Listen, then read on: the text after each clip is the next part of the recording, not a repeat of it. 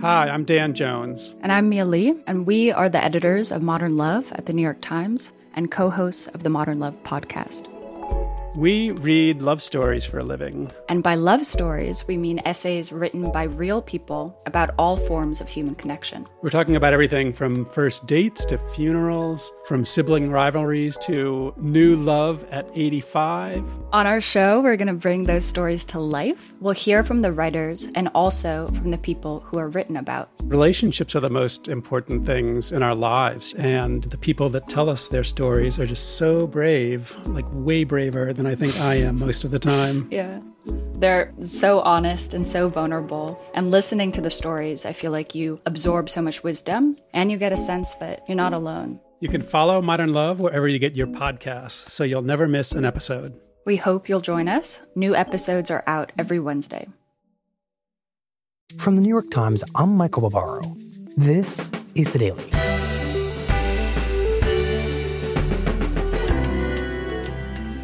Today, as mass shootings have become commonplace, attempts to hold gun makers accountable keep hitting the same roadblock. Until now. My colleague Natalie Kitroeff talks to David Wheeler about a lawsuit that could transform the gun industry.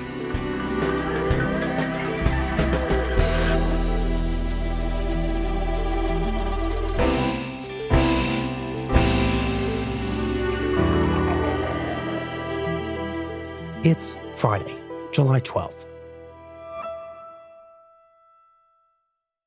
David, I think to start, I wanted to ask what was Ben like?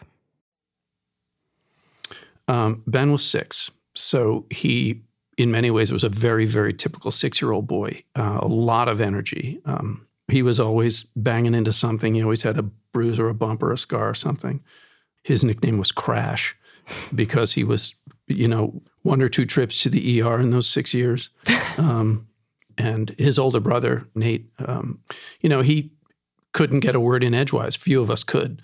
He still had a little bit of a lisp that he was working on. He hadn't lost any of his baby teeth yet, which is not entirely usual at age six. Usually kids have lost a few by then, but he hadn't lost any baby teeth yet. And he was really bummed about that. And uh, so he had a kind of an obsession with sort of the tooth fairy and how that whole thing worked. Um, but he was a, a, very rambunctious and energetic and, and lovely kid. So, can you bring us back to December 14th, 2012? How, how did that day begin? Well, it was a typically chaotic family day in a lot of ways. Everybody trying to get out the door in order to catch the bus or get to school on time or get to work on time, in my case. And then that morning, Benny woke up with sniffles. He had some sniffles, and, and my wife asked me if we should send him to school. And I said, sure. I mean, her day was going to be turned completely upside down if he didn't go to school. So I said, look, what would happen if you keep him home, send him, send him to school. So we sent him, you know, and that's something I've had to live with.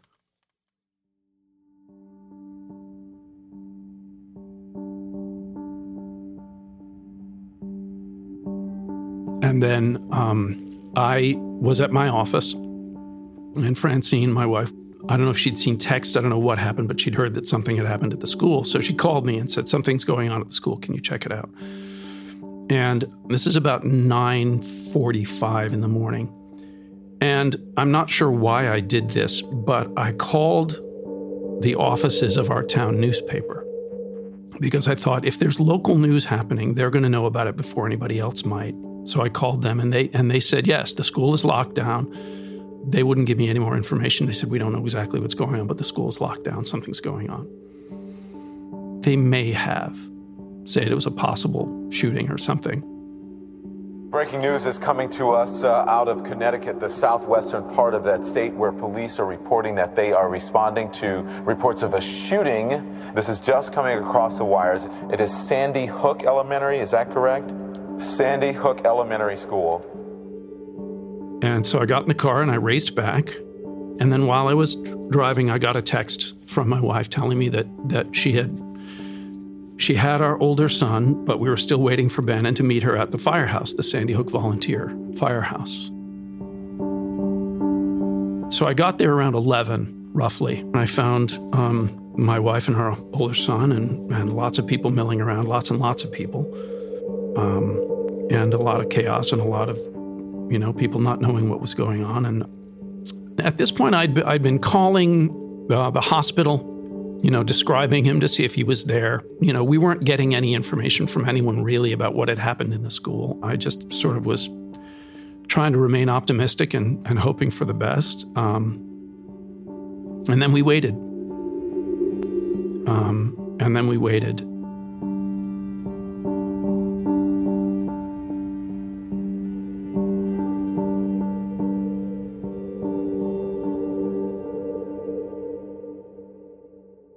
The school is still on lockdown. SWAT teams have been on the scene. We have seen the images of the terrified children being whisked out of the school, led by their teachers, and taken to a fire station nearby. In that fire station, it must have been around noon or one o'clock or so. The families who were still missing family members were asked to convene in this one room in the firehouse. And that was when I realized that. Uh, that was when I realized that it, that it might not end well. And I remember saying to my wife, you know, we we need to uh, we need to start considering the possibility that we may have lost him. And then the governor came around two two thirty, and he made his announcement. He said, "If you're in here, if you're in this room and you're still missing a family member, they have expired. They have they have been killed."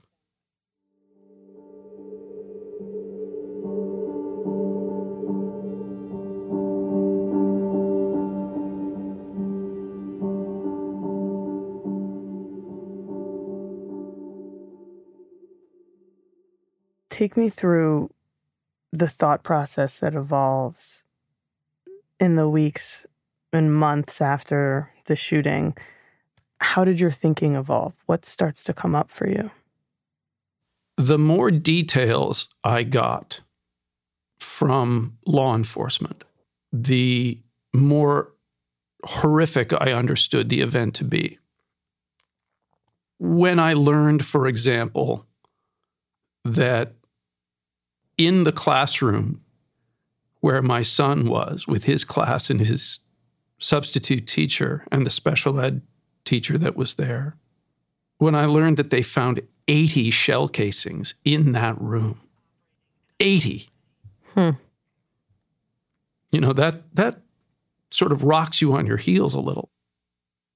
I've always felt that we had a problem in this country with the ease of access to high powered weapons by those who are not responsible enough to handle them. That's not new. But I'm not a reader of gun magazines and I don't frequent the websites. So I wasn't aware of how overly hyped mm. the advertising was. Here's a consumer product being marketed to men of all ages. And the imagery being used in the advertising is all militaristic, from the choice of the typeface down to the images that they're putting back there.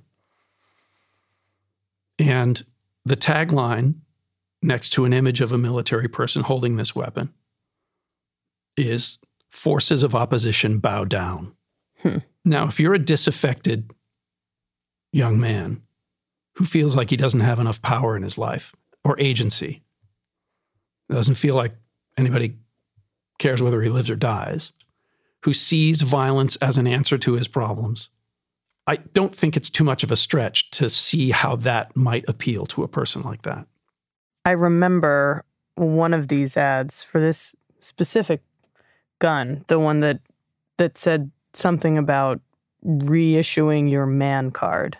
Right. I think the line was um, for this particular weapon, the Bushmaster saying reinstate your man card. So, look, it's been the point of advertising since the dawn of time to convince you that your life is empty and will continue to be empty, and you won't be happy until you spend the money to buy whatever it is they're selling, which will somehow magically make your life complete. That's how it works. But it is absolutely and completely irresponsible for the makers of the world's most lethal consumer products to put them out in the world this way. So there has to be some responsibility for for how you put what you make as a as a manufacturer out into the world. You've got to be responsible.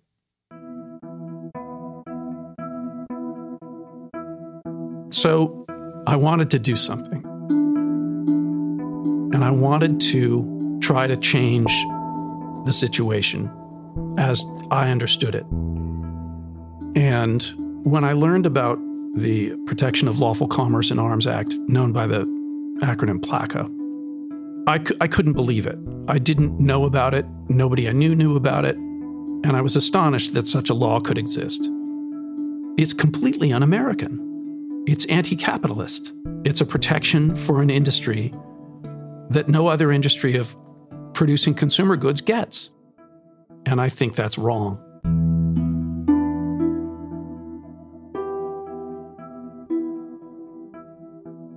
After the break, my colleague Sheryl Gay Stolberg on the story behind PLCAA and how victims like Wheeler are trying to circumvent it.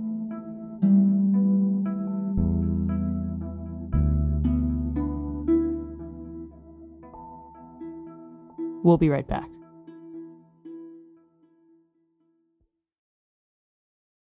Tap to pay with Visa is the new way to shop. As small businesses reopen, the transaction method widely used in the US during the shutdown remains popular. Most Visa cards are tap to pay enabled and offer the trusted security available on your Visa chip card. Tapping to pay is easy. Look for the contactless indicator on your card, go to the terminal with the contactless symbol, and tap. You'll be doing your part to reinvigorate neighborhood economies. Visit nytimes.com slash visa tap to pay for more information. Sheryl, you cover Congress and you were covering Congress when it passed the Protection of Lawful Commerce in Arms Act, also known as PLCAA. Can you tell us about this law?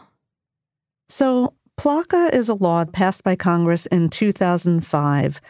It protects gun sellers and manufacturers from liability when a crime is committed with their products. There are some exceptions, but by and large, gun manufacturers in this country can't be sued when somebody commits a crime with a gun. How did PLCAA get passed in the first place? Because it's rare, right, for an industry to have that level of legal protection? Well, it is rare. Usually, the courts decide whether a lawsuit can go forward, not Congress. And the story behind PLCAA is a really fascinating one. It starts in 1994 after a spate of mass shootings, including some shootings at schools. And Democrats in Congress decide that they want to push forward with a bill that would ban the assault style, you know, military style weapons that were being used in these shootings. So in 1994, as part of a broader crime bill, they pass what is now known as the assault weapons ban. The ban prohibits by name the sale of 19 specific weapons that have the features of guns used in the military. And these are guns like the AR 15, which the shooter in Newtown used. And it also outlaws magazines that could hold more than 10 rounds of ammunition. It had a sunset provision Congress said it was going to last for 10 years. And the NRA, not surprisingly, was very, very unhappy about this. And 1994 is an election year. And so the NRA basically sets out to defeat as many Democrats as they possibly can. Mm. And they go after the biggest Democrat of all, the House Speaker, Tom Foley, who was from Washington state. Now, Foley had already ticked off the NRA by having a vote in the House on the assault weapons ban. But because he was Speaker, he didn't have to say whether he would vote for it or against it, so he was neutral on it. Mm. But then there was a mass shooting in his state. And a reporter asked him after that, Do you favor the assault weapons ban? And he said he did. So the NRA starts organizing aggressively against him. And they even go so far as to send this actor, Charlton Heston, who was a gun rights activist, but also just a really well known actor at the time. They send him to Washington to campaign against Foley. And lo and behold, Foley loses. So, in leaving, I, uh, I thank you and uh, I salute you. And I wish you all, uh, those of you who are leaving with me and those. Who not only does Foley lose, but it's a total wipeout for Democrats. But this was a political earthquake with the fault line running right through Capitol Hill. Democrats lost the House they'd controlled for all but four years since 1932. Part of that was the Gingrich Revolution, but a big part of that was the gun issue and the mobilization of the NRA. And it really sent a message to Democrats that, you know, if you cross the NRA, your career is toast. So this is a huge victory for the NRA. I mean, they're knocking off the Speaker of the House. Yeah, huge. Absolutely huge. The last time a Speaker of the House lost his seat was in the 1800s. Wow. And this kind of really established the power of the NRA, but also the myth of the NRA, if you will, as this kind of all powerful group in Washington that could make or break a politician. And yet the assault weapons ban has passed, so the NRA has a lot of work to do. Right. They did have a lot of work to do, and they continued to fight. By 2000, that actor, Charlton Heston, has become president of the NRA. And he goes to the group's annual convention where thousands of gun enthusiasts come, and he gives this hellfire and brimstone speech. When loss of liberty is looming, as it is now, the siren sounds first in the hearts of freedom's vanguard.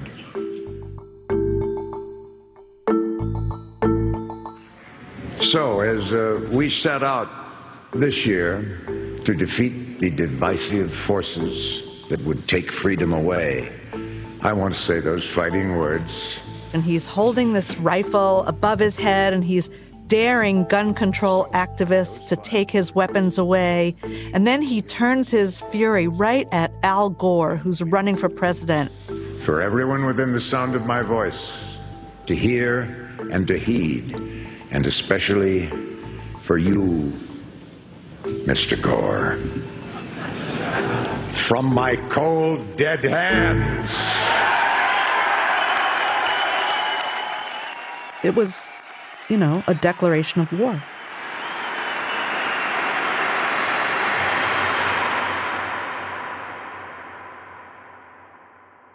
And then in 2002, something happened in Washington that I think really marked a turning point in this debate. And that was the case of the DC sniper. The shooting started yesterday at 5:20 p.m. A bullet went through a window of this store, narrowly missing a clerk inside. In early October, a shot was fired through the front window of a craft store in suburban Maryland, and people just thought it was like some random thing. But then, like an hour later, at 6:04 p.m., a middle-aged white man was killed outside of the supermarket. Not far away, a 55-year-old government worker was shot and killed in the parking lot of a grocery store. This morning, the murders resumed. The next morning, at 7:41 a.m., another white man mowing his lawn. Four people were shot dead within a span of 2 hours. At 8:12 a.m., an Indian man gassing up his cab. Minutes later, at 8:37, an Hispanic woman sitting reading a book on a bench outside of a restaurant. People were really frantic. The young lady that I just seen about five minutes or 10 minutes ago off the bus was laying right there, and it was just terrible. Schools started keeping kids inside. You know, it's a sick mind. It's obviously loves terrorizing society. I mean, it, it could be the new wave of terrorism. What better way to terrorize a neighborhood than to start killing people at random in different places, all within a given you know area? This man just doesn't know what he's done to us. He's taken away a, a, an angel.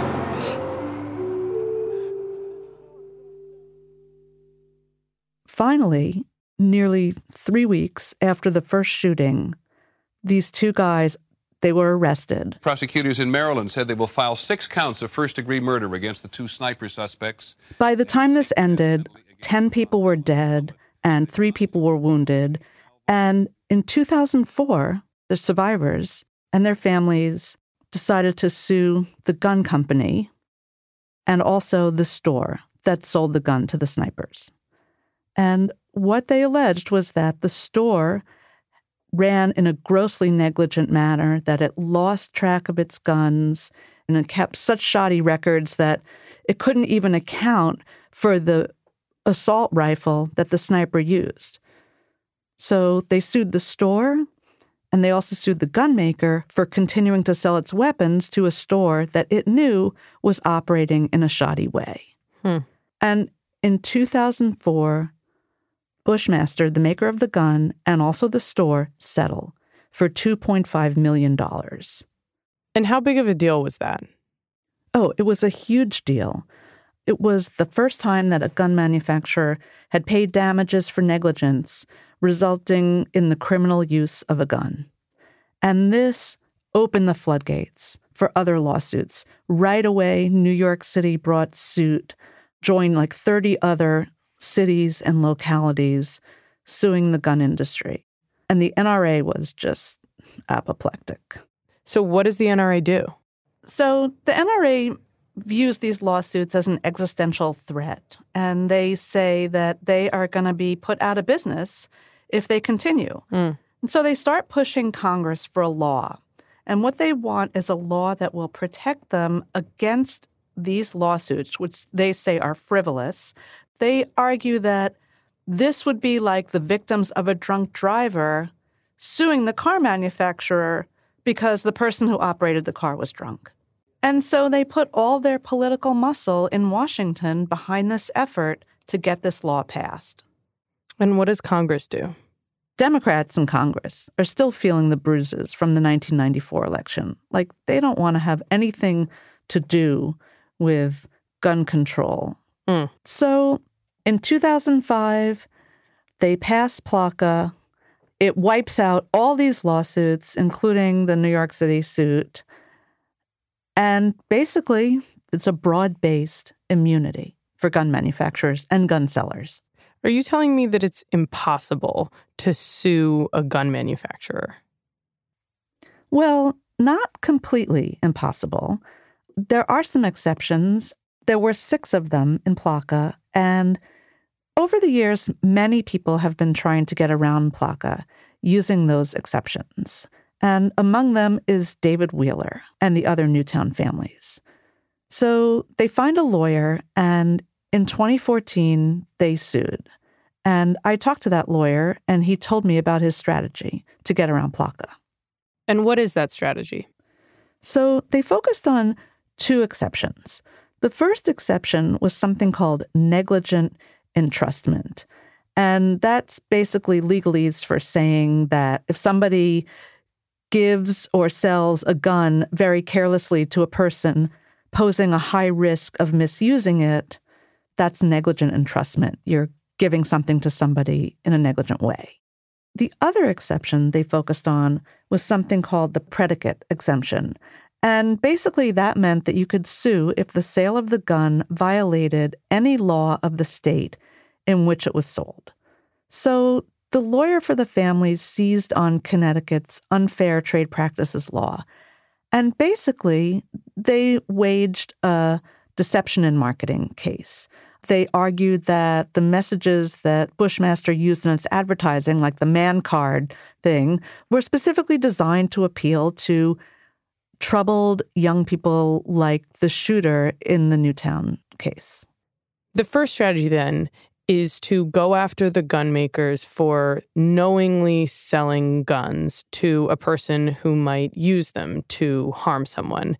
And the second strategy is to go after the gun makers for marketing, for appealing to people who were prone to violence. Right, that's right. And what happens in court with those strategies? So they go to state court in Connecticut, and the court throws both claims out. The judge says negligent entrustment just doesn't work. But she also gave a hint to the lawyers on the predicate exemption side of their case. She said she was bound by a previous ruling to decide against them on the marketing claim. But she kind of hinted that if they appealed, the Connecticut Supreme Court might overrule her. So that's what they did. And in March of this year, they got a decision. Today, huge, hugely, hugely important ruling in Connecticut. The Connecticut Supreme Court ruled Sandy Hook families can sue Remington for how it marketed the AR 15 style rifle used in the school shooting that killed 20 children and six educators. The lawsuit challenges. So in March of this year, the Connecticut Supreme Court basically gave the go ahead for this lawsuit. That seems pretty consequential. Well, we know that the gun manufacturers are almost certainly going to appeal to the U.S. Supreme Court. But you're right, it is very consequential, and it's consequential for a few reasons. First of all, you know, it could set the stage for other families to pursue similar suits around the country, providing kind of a legal roadmap for ways to get around PLCAA. And then if the suit goes to trial, the families are hoping to get internal documents from the gun makers in much the same way as plaintiffs in the tobacco cases got internal documents from the tobacco companies showing all of their deceptive marketing practices and things that they knew about how their product was harmful, etc. And if that happens, it could really be a whole new ballgame. It could change the national discourse around guns. We could see maybe gun makers being regulated or more lawsuits. And that could be, in effect, the undoing of PLCAA.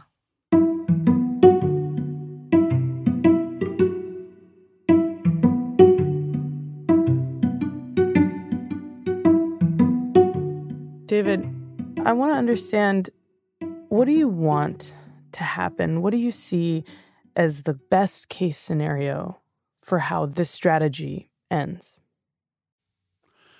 I would like the firearms industry to change the way they think about marketing their products. And I would like our culture to accept that there are some of these consumer products that need to be regulated more carefully. What do you make of the argument that it isn't fair to hold the gun manufacturers accountable for the way people use their product? That, you know, everyone who buys a gun understands that it's a lethal weapon. They aren't learning that from ad- advertising. What do you make of that? That's certainly true. If you're going to put the most lethal consumer product ever devised out into the public, then you ought to bear some responsibility for how you do that, the method by which you do that. So, you know as well as anyone that the gun lobby in this country is really powerful. How likely do you think it is that this small step, this small but important step, makes a change? The gun lobby in this country is powerful because people have had their eye on other things for 40 years and they haven't been paying attention. But that may not always be true. Things change. Cultural attitudes change. It takes a long time, but it does happen. And we have a long cultural history of changing things so that needless death is avoided. And the next time you get a prescription at CVS, right? The pill bottle top. Designated drivers didn't exist 40 years ago. These are examples of us as a culture working to stop needless death, unnecessary death.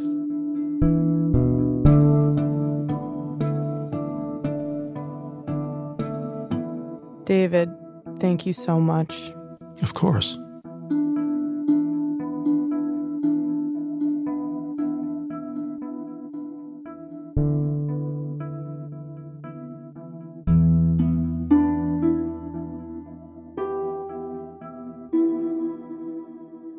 We'll be right back. If you like deciding where and when you get your news, you're probably the kind of person who likes personalizing all parts of your daily routine, using just what works for you. Now, there's a beauty company that does the same. Prose creates custom hair care, personalized products made with clean, sustainable ingredients that give your hair the individual attention it deserves. The results? Truly personal care that delivers the best hair of your life. Guaranteed. Visit prose.com slash daily 10 for $10 off your first two orders. Here's what else you need to know today. Thank you very much, everyone. Are you a citizen of the United States of America?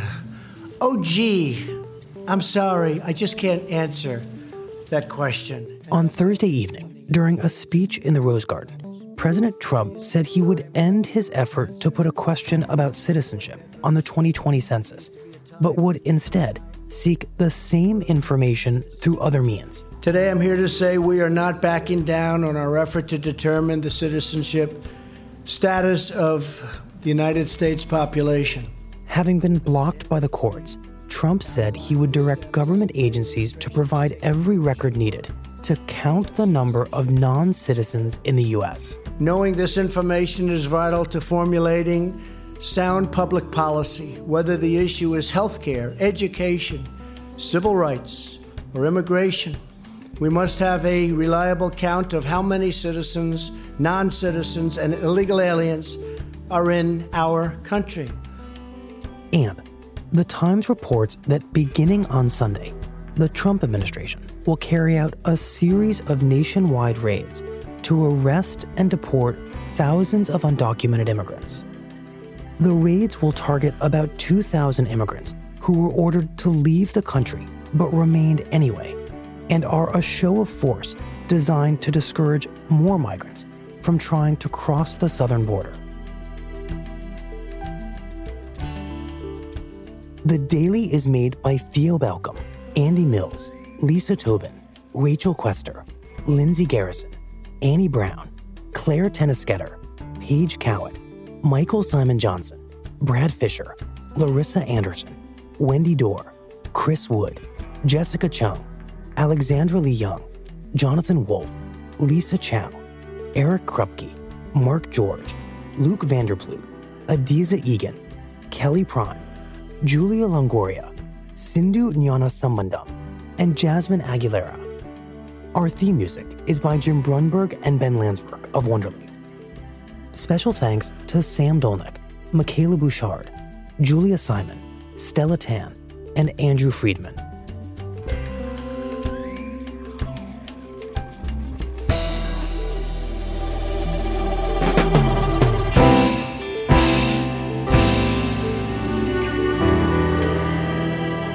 That's it for the daily. I'm Michael Barbaro. See you on Monday.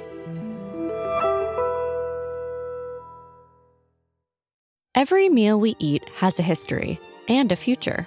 And on Next Bite, a new podcast from Chobani, we'll hear from changemakers in the food world, like Native American chef Sean Sherman. I want the next generation of kids to have better access out there, and I want to see a lot of education around why their indigenous ancestors' knowledge is so important when it comes to that connection of the world, the connection to the plants. Hear how Sean is revitalizing indigenous foods on Next Bite, wherever you get your podcasts.